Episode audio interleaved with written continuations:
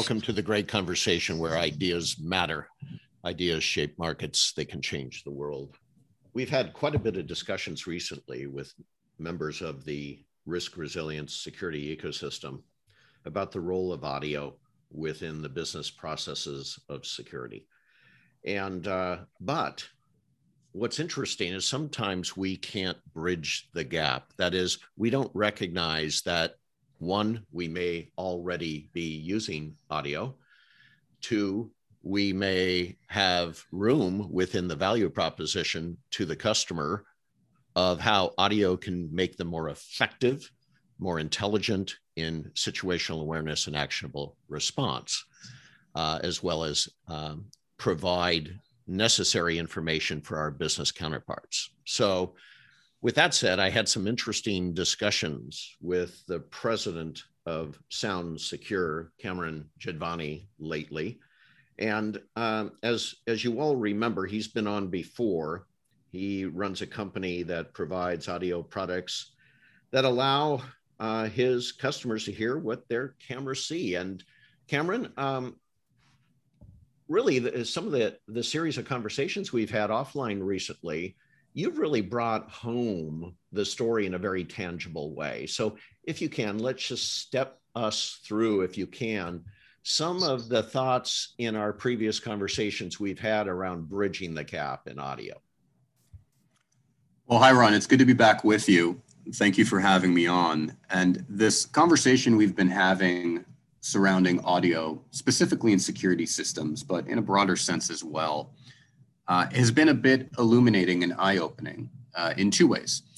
Uh, one, I think it has enforced or reinforced how the security industry for good reason, has a very conservative approach in adopting new technology or new uses of existing technology.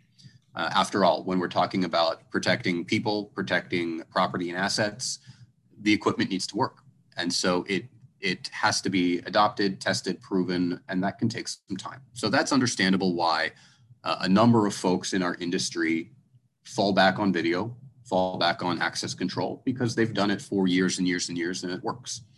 So anything new outside of their comfort zone uh, is treated with an eye of skepticism because it needs to be proven first. Now, that said, audio and security systems has been in place for 30, 40 years or more.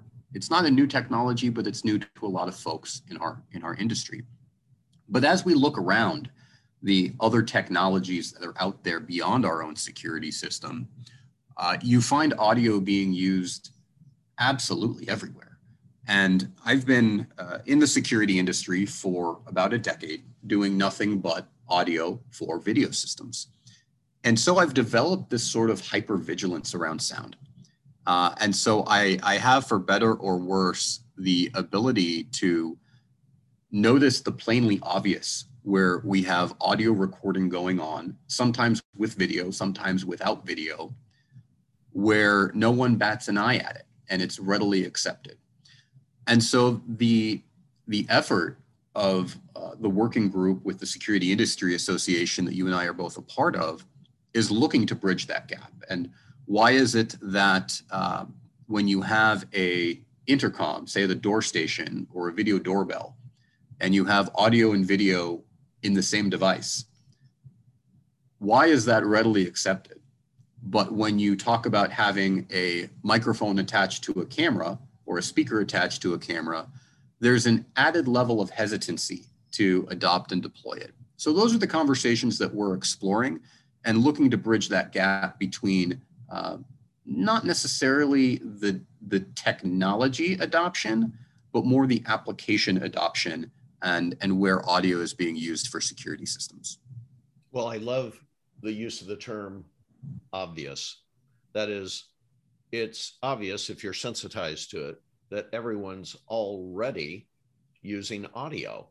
And um, give, give us some examples where your sensitivity has allowed you to start saying, my gosh, we've got ubiquitous products in the audio space across all industries. Um, well, you know, and and and let's first acknowledge that because it may make us more readily um, uh, uh, ready to receive audio in a more ubiquitous way in security. So, what's interesting to me about that is as you ask what's obvious, uh, I'm, I'm looking around my desk right now and I count four microphones and at least two speakers. So I've got the microphone that I'm speaking into, this USB microphone into my laptop. There's the microphone on the laptop itself. There's my cell phone, which has its own microphone on my desk. And then there's my desktop phone. Uh, and then for speakers, there's the speaker phone, of course, and the, the laptop speakers. Uh, now, because we're not actively monitoring the audio feed other than on this recording, we don't necessarily acknowledge the existence of the audio devices, right? And even when you use them, if I use a phone, I'm more interested in what the person on the other end of the phone is saying to me versus, oh, I have a speaker in my ear right now, or I have a desktop speaker that I'm I'm having a phone call on. So taking a step back from the benefit of using these these devices or the application of these devices like a phone call like a zoom recording and looking at the actual hardware itself is something that i've been a little more attuned to. So even just sitting in front of me right now and i i would be hard pressed to call any of these security devices right? But if i captured something interesting on my laptop camera that's a video recording and if there was an audio feed with it now i have audio video so just looking around your immediate environment, I'd wager you'd find a handful of microphones and speakers as well. Uh, and then when we look at different devices or, or different, uh, we'll say, recordings that we consume, um, every video I have on my cell phone of family vacations or kids playing in the backyard, those sorts of things, they all have audio with them because I hold my phone up, I hit record, and my phone does the rest for me. I'm not even thinking about it, but I get the value from having that audio recording. So, you know, when they say something uh, cute or embarrassing or or lighthearted, uh, great. I hit favorite on it, and then I can watch it again and and rehear uh, that great experience. And I, I don't know uh, if if you're a fan of YouTube videos or certain vlogs on YouTube I am for nothing more than the reason that it exposes me to people living um, different lifestyles, having different experiences that I probably won't get to experience myself. And so I can live a little bit vicariously through their, their experience. Uh, all these videos have audio with them, right? I want to hear what's going on. I want to hear their environment. I want to hear their storytelling. If they didn't have that audio with it, there's no way I'd watch it. So we we're consuming sounds all the time. Um, if you've ever been to a Las Vegas casino, uh, you hear the the ding ding ding of a slot machine all the time. You're consuming that sound. It tells you about your environment. If you've ever been at a loud bar late at night and it's the kind of place where you have to be right in someone's ear to communicate, you're familiar with the effects of ambient noise. So in all these environments, we're embracing sound, we're using sound, we're trying to mitigate sound. If you've been in an amphitheater, you see how it's curved and designed in such a way that it eliminates background noise. The acoustics are perfect because the environment is so important to have that high quality sound. So we're already embracing a lot of sounds in other ways of life. I think the bridge that we're crossing now in the security industry is looking at two things. One is how can we take sound and audio from other industries? What are the applications where it works well? And how can we apply it to make security systems better? And the second thing, which is really a corollary to the first, is how can we do so in a non intrusive way that protects privacy, that notifies people that audio is being used, and that makes people comfortable with being monitored in certain situations and gives them the realization that they're private in other situations.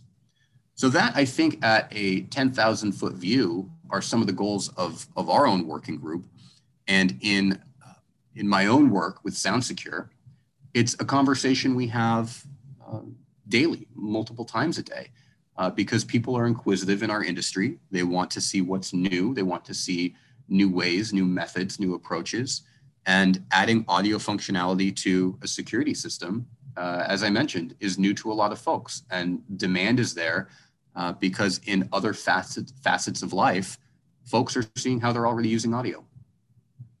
It's it's really interesting because it is an ecosystem. All the different examples, starting with your own desktop today, is an ecosystem of device functioning together. And when they are functioning together, give you a clearer picture of what is going on. We've recently been um, there. It's right in our face in the news. What would have happened if we didn't have the video and audio feed coming from uh, the Derek Chauvin case? What would right. happen if we wouldn't have had that? Uh, so now, if we apply that to our primary efforts in security, which is to mitigate risk and actionable response, that gap has not been filled. That gap has not been filled. Here we have a law enforcement example, and that gap has not been filled in most traditional security programs. Tell me why that is. Is it is it due to the fact that people are afraid of implementing it um, uh, organizationally, uh, from a legal standpoint? What what is the primary thing that's keeping us from deploying audio? Besides, think... besides the fact we don't know how to do it on the um, maybe on the integrator side. Uh, I'm not saying across the spectrum, but in many cases, just not used to doing it because we sell access control and video every day. We don't sell audio every day. I think there are a few factors at play here.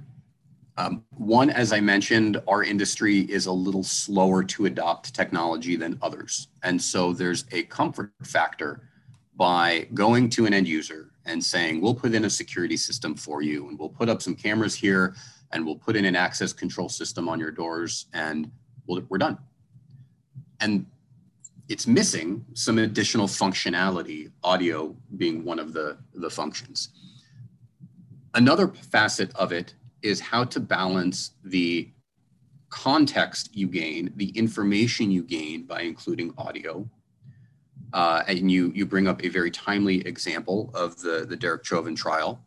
Um, any kind of body worn camera will have audio.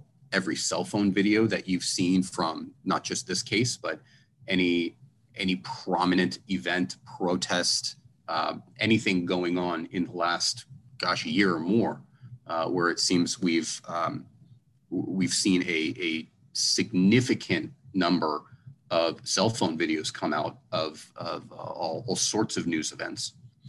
Uh, I think folks are trying to balance that value that they get from including audio, the context of an event as it happens, the information and evidence that comes from that audio feed separate from the video feed, with the need to protect privacy.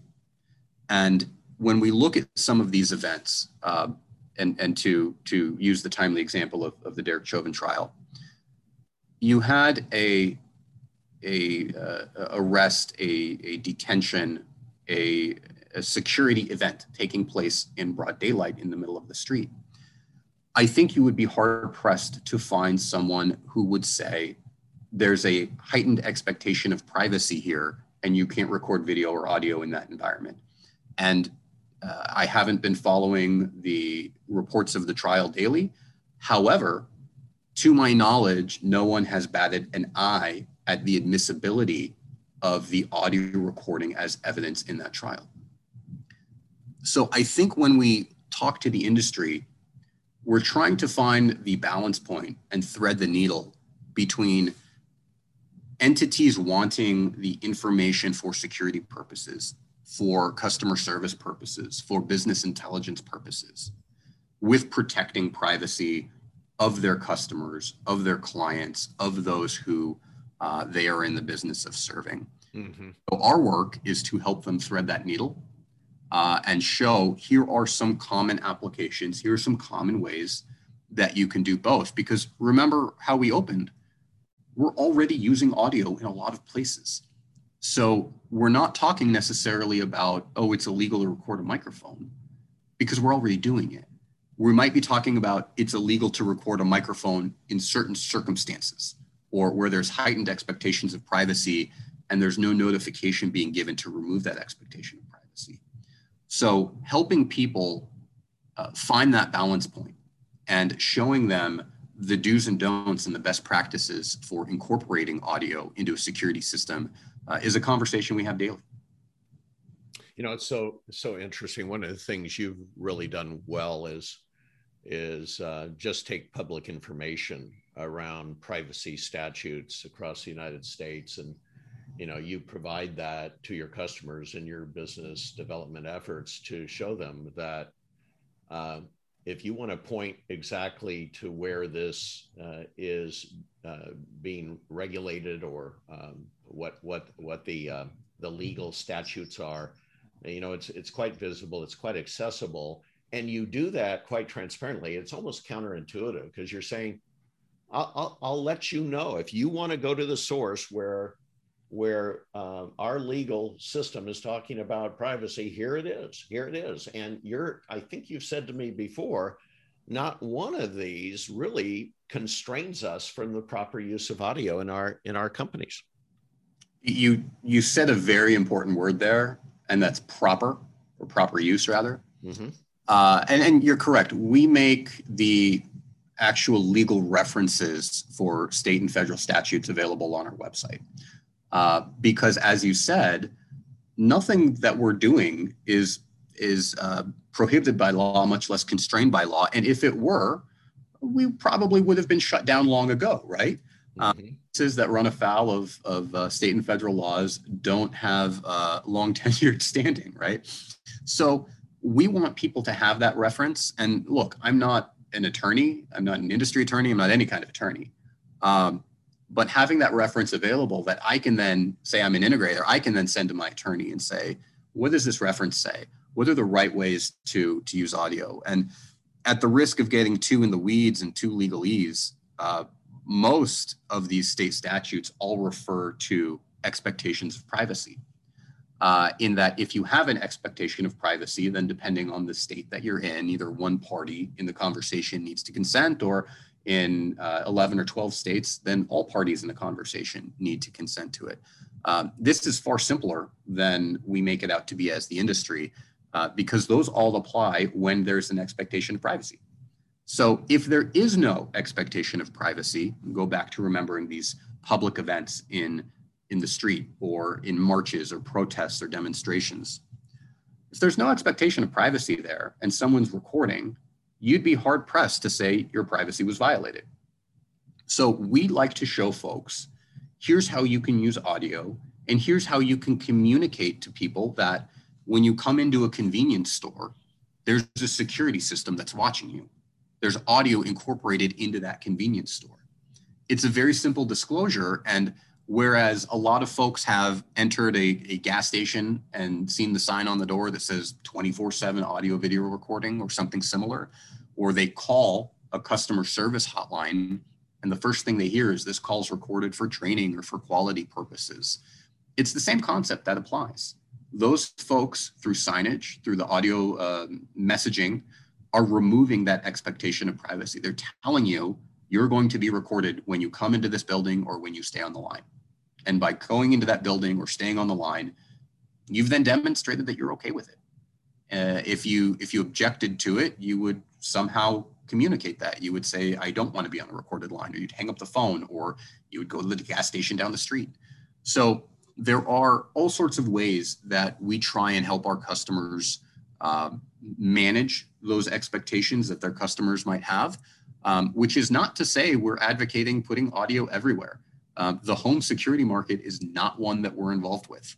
Um, there are rare cases where, say, there's a you know a door station on a multifamily uh, uh, building.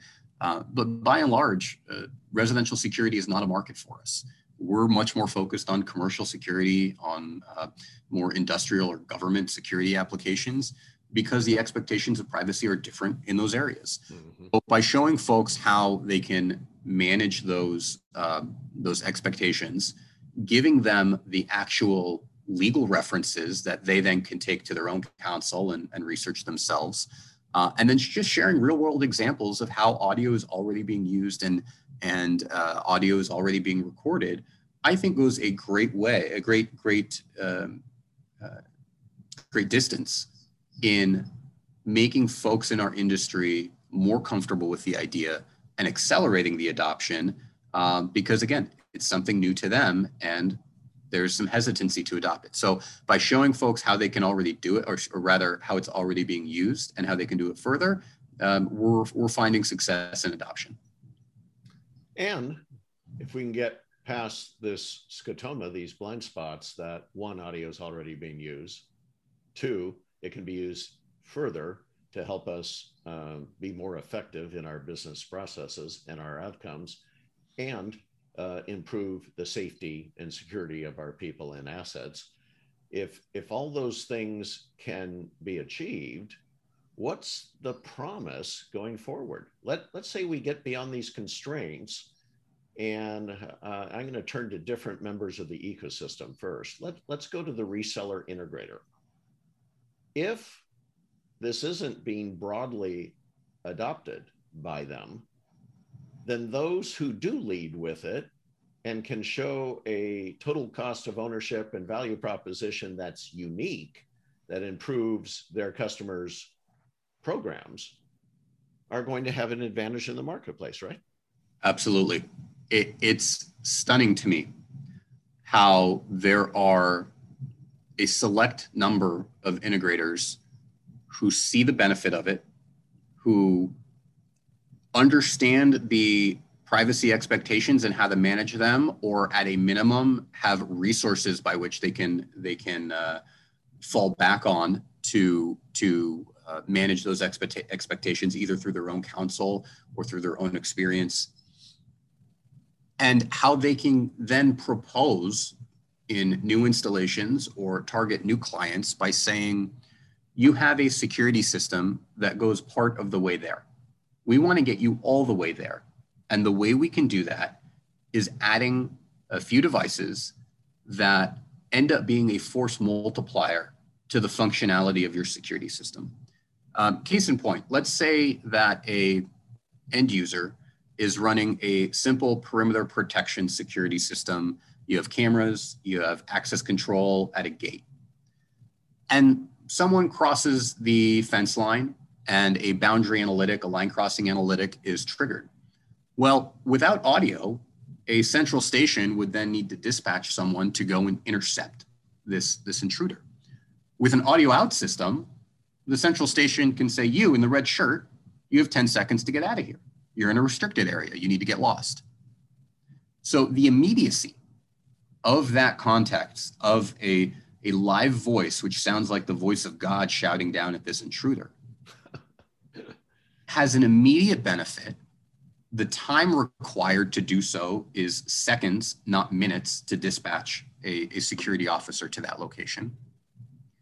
And you have then taken a preventative measure, whereas your uh, your video system will see a crime happening, will see an intrusion, will see a robbery happening, but can't do much to stop it. Mm-hmm. It can capture the evidence. It can it can maybe identify the, the perpetrator, uh, but you're talking about a forensic review after the fact. Correct. Audio edition has a preventative nature to it. And so those integrators that can take that message out to the market and say, you've got the best cameras already installed, but they'll only go so far in protecting your people and protecting your assets and your property. We can make a small, simple add on, which has a force, force multiplier effect uh, that can be incalculable because if you've prevented a robbery, your ROI in that business case is off the charts. If you've prevented an assault on an employee, your um, first of all, uh, you've protected your people, which is the responsibility of any organization. Um, but the cost then that you have saved in uh, in helping that employee after the fact, in evaluating whatever you need to do further for your own security practices, your return on investment just from the business standpoint is off the charts in that in that circumstance. And i would wager your employee retention will be better for it. Uh, so there are savvy integrators who are adopting audio and deploying it and it is absolutely a competitive advantage for them because they can offer something different and better and stronger than what most other integrators are offering and then, of course, with the advent of more and more virtual GSOC as a service companies, uh, that gets even more profound because now you've basically increased the bandwidth of your security reach uh, and uh, and without um, without necessarily even owning um, owning the system itself, which is pretty interesting. Absolutely. And when you talk about remote monitoring through a, a GSOC or even a contracted central station, they're getting a lot of alarms and they need to verify these alarms before dispatching. And so if you have a video feed and maybe it gives you a little bit of information, or maybe you're watching it live after a, an alarm gets tripped and you're trying to determine, is this something we need to dispatch for? Whereas the inclusion of audio, if you hear people yelling for help, if you hear aggressive voices, if you hear, God forbid, glass breaking or gunfire going off, you know right away that there's an incident in progress. Uh, and when you go to dispatch, you go to the, the very top of the response queue when you have that verified alarm. So as we see more and more remote monitoring, receiving more and more alarms from all the types of analytics that are out there, uh, the inclusion of an audio feed can go a long, long way in reducing false alarm dispatch and helping these centrals verify the alarms that they're getting. Let's end this great conversation, Cameron, with some do's and don'ts, uh, uh, a kind of uh, actionable takeaways that people can uh, uh, can take from this conversation. So, our guidance in terms of what to do is to always provide notification through some way, shape, or form that audio is being used along with your video system. Uh, that can be through signage, that can be through the audible notifications that, that we discussed on, on phone recordings. Um, that can be through uh, a distributed employee memo uh, I used to work at a, at a place that had audio in their security systems, and our employee handbook disclosed that audio was used on premises for security purposes. So we always recommend that some notification be given that audio is being recorded. Now, the, the, the other side of that coin is the don't, which is don't record surreptitiously. Uh, if you go back through some of the legal references, uh, you'll see the word uh, surreptitious pop up here and there. People don't want to be secretly recorded for, for good reason. And we don't want our customers to secretly record people. We always want to give that notification. And then once you have a recording, let's say through legitimate means by removing expectations of privacy, if you pick up a recording that has someone commenting on something embarrassing about themselves that has nothing to do with security, don't then use that audio for some exploitative purpose or try and blackmail someone. That will get you into all kinds of hot water. So we like to say you're using audio for gathering additional evidence in the case of a security incident, a security event. You're using audio for a deterrent purpose in the case of, uh, let's say, that intrusion example. You're using audio for alarm verification purposes. Very legitimate. What you're not trying to do is spy on your neighbors.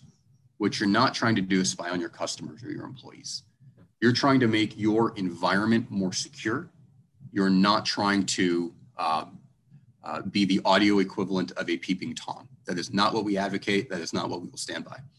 So when you follow, and I say you meaning the industry, when we follow these best practices, we can strengthen our security systems we can add functionality and force multipliers to how well they work. And we can do so in a way that makes not just our customers, but ultimately the people we serve, our society, comfortable with the fact that this equipment is being used because they understand the intent and the purpose behind it. And with that, now you know why this is a great conversation. Thank you, Cameron from Sound Secure. Always a pleasure, Ron. Thank you for having me.